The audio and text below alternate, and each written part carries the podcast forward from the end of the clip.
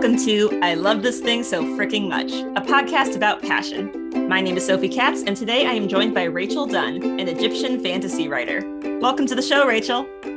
Thank you so much for having me, Sophie. Well, thanks for being here. So, here's how this works Rachel will have three minutes to talk about something that she loves. This can be a person, place, thing, concept, activity, anything she wants. Our only requirement is that she loves it wholeheartedly and wants to tell us why.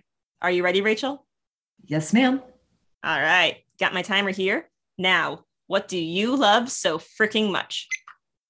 I love Dungeons and Dragons. I, I don't even know where to start.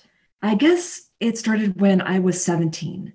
My new boyfriend wanted to show me D&D. I'm pretty sure he just wanted to bring him in his new girlfriend so he could, you know, smooch me a lot more. But I took an active interest in the game. And you know what? We've been married for 13 years. The couple that rolls dice together stays nice together, I think. And there's just something about the game that's really appealing to me. It's just a bunch of grown up folks getting together to play pretend. Pretend with rules, but, you know, pretend. And when my boyfriend, who was now my husband, was showing me D&D, oh, buddy, strap in, kids, because it was Advanced Dungeons and Dragons Second Edition. Now, for those of you who don't know, that was a very clunky, imbalanced game, but it was fun and we played it a lot. And uh, it'll give you battle scars. Let me explain. So, there was this thing called THAC0. It's an acronym to hit armor class zero, and it was used as the basis for determining if an attack roll succeeded in D&D. And what you had to do is to see if the hit succeeded, you had to roll a 20 sided dice, you know, your d20, and then you added and subtracted any bonuses or penalties. And then you had to subtract that number from your character's THAC0 value to find the strongest armor class that you could hit. And uh, in this edition, armor classes ranged from 10 at the worst to negative 10 at the best, meaning a lower THAC0 value would give you better hits. And um, it was just messy. And let me tell you, fifth edition is so much simpler. I don't care what other people say. It's dumbed down. It's it might be, I don't know, but it's easier for so many people. It's eliminated the the gateway feature of it. You know, new people can come in a lot more easily than I would say if they had to deal with freaking THAC0. It's simple, accessible, and um, anyone who says otherwise is probably a power gamer and you don't want to talk to them. They're horrible. And the fact is, if it weren't for D&D, I probably wouldn't have written any of my books. Go ahead and finish your thought. Oh, um, well, you know, all of them were based on uh, on campaigns. One was one that uh, my husband ran, and one that I ran in the same setting. That's awesome. Thank you for telling us about Dungeons and Dragons today. Yeah. Really came at this topic from a bunch of different angles. I'll see how many I can chase down in one episode. Uh, let's talk a little more about the community aspect. It sounded like Dungeons and Dragons was a way for you to bond with the people around you, notably your boyfriend turned husband.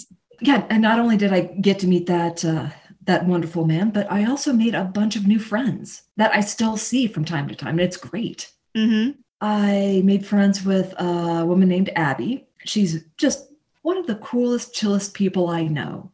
And she was dating her boyfriend at the time, and she dragged him over to one of my campaigns.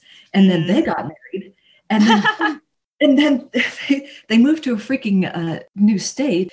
We still play every Friday over Roll20. It's a website that connects players. It's super cool. Why do you think that Dungeons and Dragons is so good at bringing people together like that? Well, like I said earlier, it's just a bunch of adults getting to play pretend again. And so it unleashes a creative side, but also cooperation, because if you're going to survive an encounter with, I don't know, a Tarrasque, you kind of need to work together. And you get to come out of it with a fun, cool story about, uh, about how everyone worked together. I liked how you referred to Dungeons and Dragons as playing pretend with rules. Like I've also heard it referred to as like playing pretend but with dice. like you don't get to make exactly what you want happen like there is some sort of fate involved and it, you gave us a little taste of just how complicated those rules can get especially in those earlier editions oh my goodness sometimes getting a bad dice roll is the best thing that could happen hmm. just for okay not for your party but afterwards you get to get together and talk about how charlie really screwed up that one stealth roll and may as well have been walking down the dungeon banging pots and pans. and it's just, you know, crazy little things like that. You don't get to decide everything. It's largely up to the dice. And it might make for a more interesting story. Like if if oh, you oh, yeah. if everything goes well all the time, that's not so interesting to hear about or experience. Right, exactly. It makes for a boring story. Do you have any recommendations for new players just trying to get into Dungeons and Dragons who maybe have heard about all the difficult rules and the different editions and have no idea where to get started? Well, I mean, everyone is new at some point, and my best advice is find a good group, find a good dungeon master who knows how to run new people, and they want somebody to stick around and play their game with them. Okay. Mm-hmm and don't get too caught up on the rules you know like i remember saying okay i'm in a battle i i don't know what to roll what do i do and at least three people will shout roll a d20 and from there they'll they'll help you out. They'll guide you along until you get your feet. Yeah a good group of friends working together can make anything fun. You're right. Absolutely right. Once you di- dip your toe in and you get a little more comfortable with combat and skill checks and how to level up your character, that's when you really start getting into it. So now I got to ask because you mentioned right at the end of your talk that the books you've written are based on Dungeons and Dragons campaign. You want to tell me a little more about that? Oh my good lord. All right. So what happened was my husband ran a campaign and it was also based on the video game Suikoden. It, it was insane, but it was also incredibly fun. I had this character. She was a cleric of the sun. Her name was Sophie. so she was supposed to have a very high wisdom score. That's the way clerics worked. Instead, I decided to just do something completely different.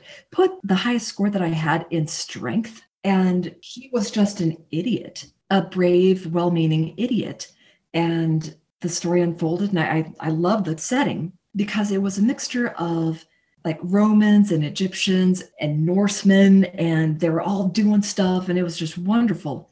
And time passed, I mean, like years passed, and I thought to myself, that setting was amazing. I'm going to go ahead and remove the rune system from Suikoden and make it my own, and then run it in a completely different system called Savage Worlds, and run it with my friends Abby and Jim, and also a few more friends. And I fleshed out the setting and it just took off. And once everything was said and done, I had myself a crazy, insane Egyptian style adventure with uh, the Walking Dead being used as a form of labor. And the, the Romans, they were called the Albari, oh, they didn't quite like that. So there were some altercations and oh, it's just good times.